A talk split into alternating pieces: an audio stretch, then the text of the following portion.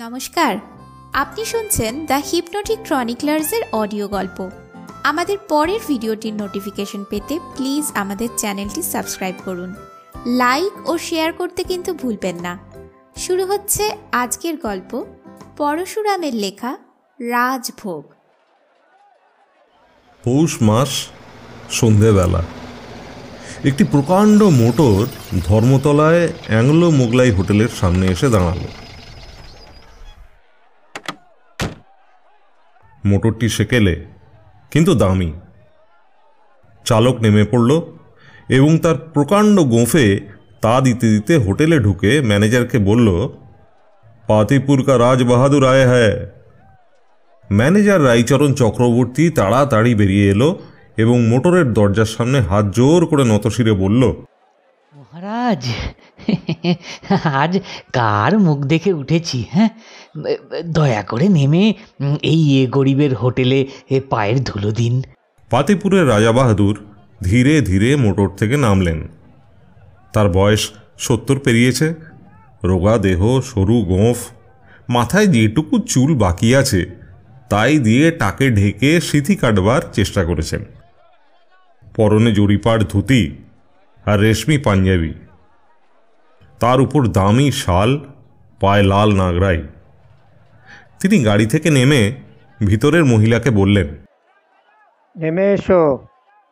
আমি আর নেমে কি করব? গাড়িতেই থাকি। তুমি যা খাবে খেয়ে এসো। দেরি করো না যেন। তা কি হয়? তুমিও এসো।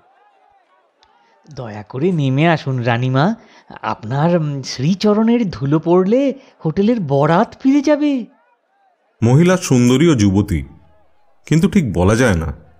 তার সাজ পোশাক এমন পরিপাটি যে রূপ যৌবনের কতটা আসল আর কতটা নকল তা বোঝবার উপায় নেই। তিনি গাড়ি থেকে নামলেন।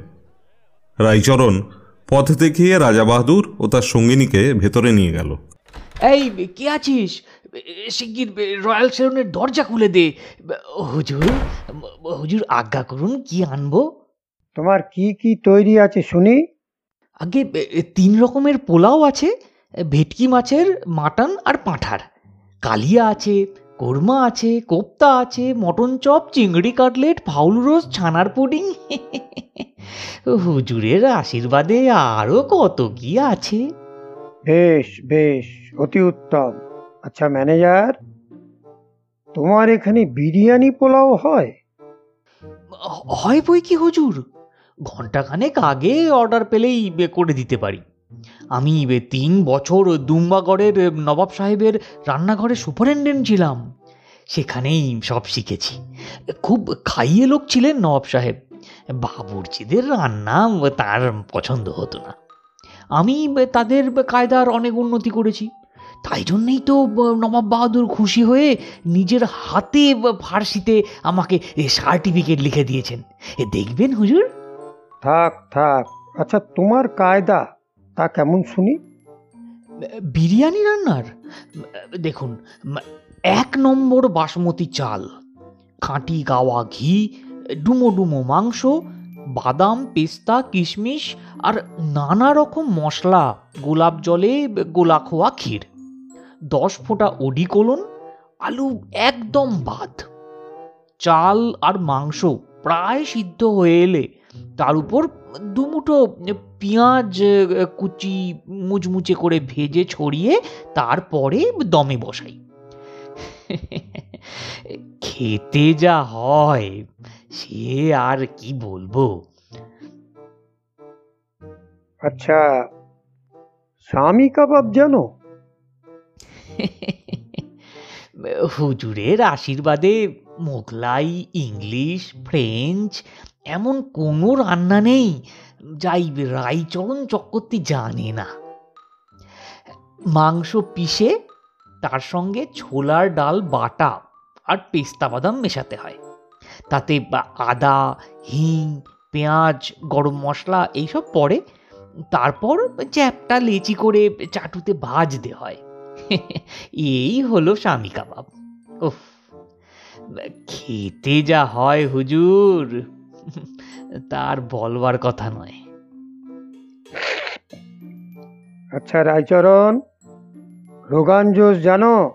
আহ ওসব জিজ্ঞেস করে কি হবে? যা খাবে তাই আনতে বলো না। আহা হা ব্যস্ত হও কেন? খাওয়া তো আছেই আগে একবার রায়চরণকে বাজিয়ে নিচ্ছি। বাজাবেন বই কি হুজুর? নিশ্চয়ই বাজাবেন। রোগান জোশ হচ্ছে? ধুত্তর রোগান জোশ। আমি পাশের কেবিনে গিয়ে বসছি।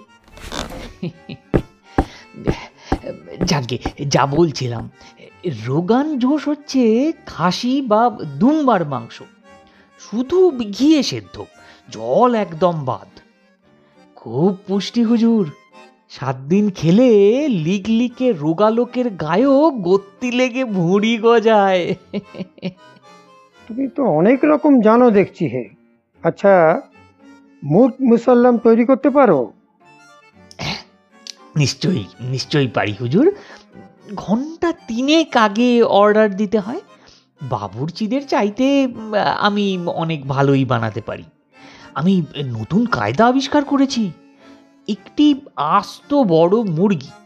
তার পেটের ভেতর মাছের কোপ্তা ডিম আর কুঁচো চিংড়ি দেয়া কচু শাকের ঘন্ট নয়তো লাউ চিংড়ি আর দই দিয়ে ভেতরে কচুর শাক?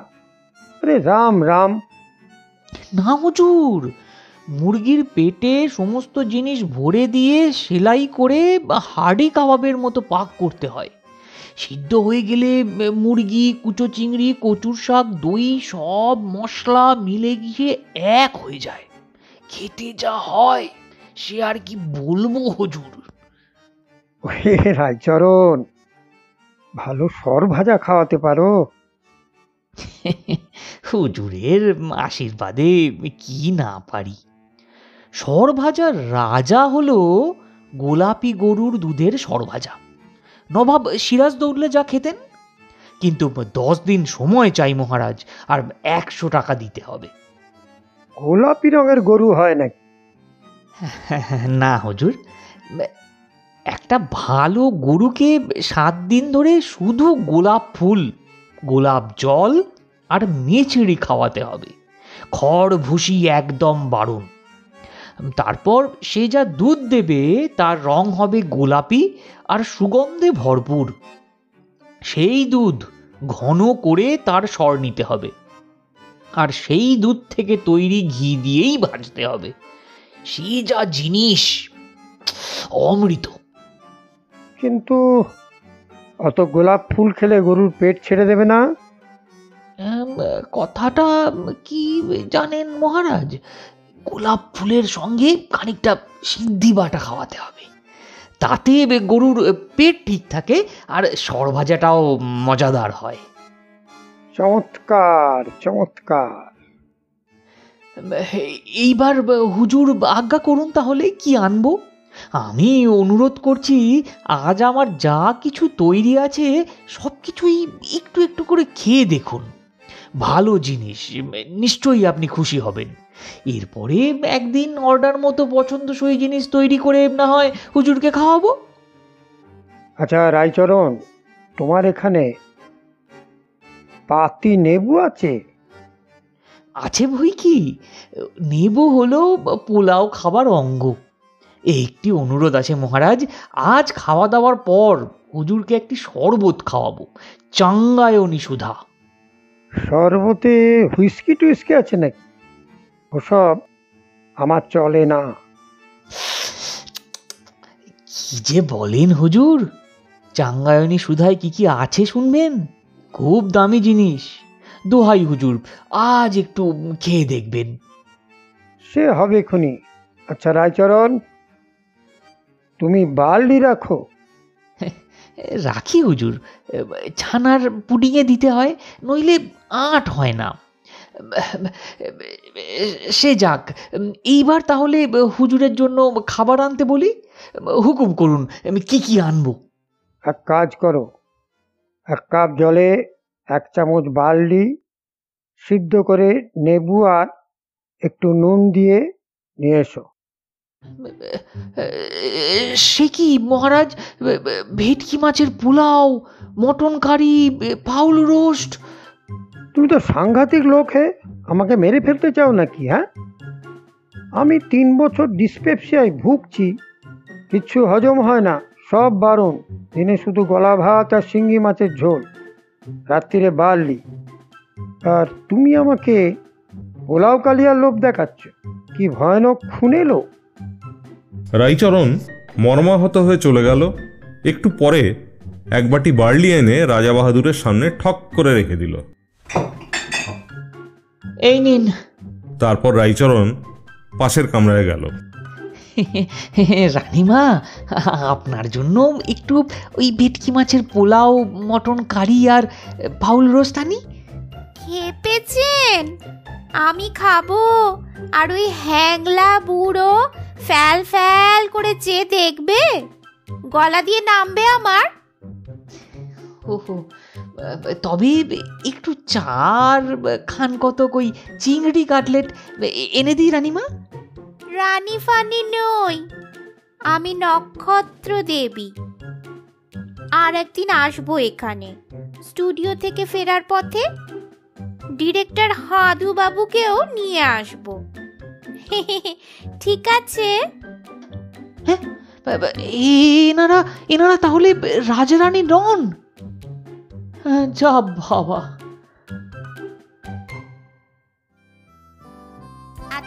শুনছিলেন পরশুরামের গল্প রাজভোগ। আমাদের পরিবেশনা ভালো লেগে থাকলে প্লিজ ভিডিওটি লাইক করুন, শেয়ার করুন, আর কমেন্ট বক্সে অবশ্যই লিখে জানান আপনার অভিজ্ঞতা। সাবস্ক্রাইব করতে কিন্তু ভুলবেন না। ধন্যবাদ।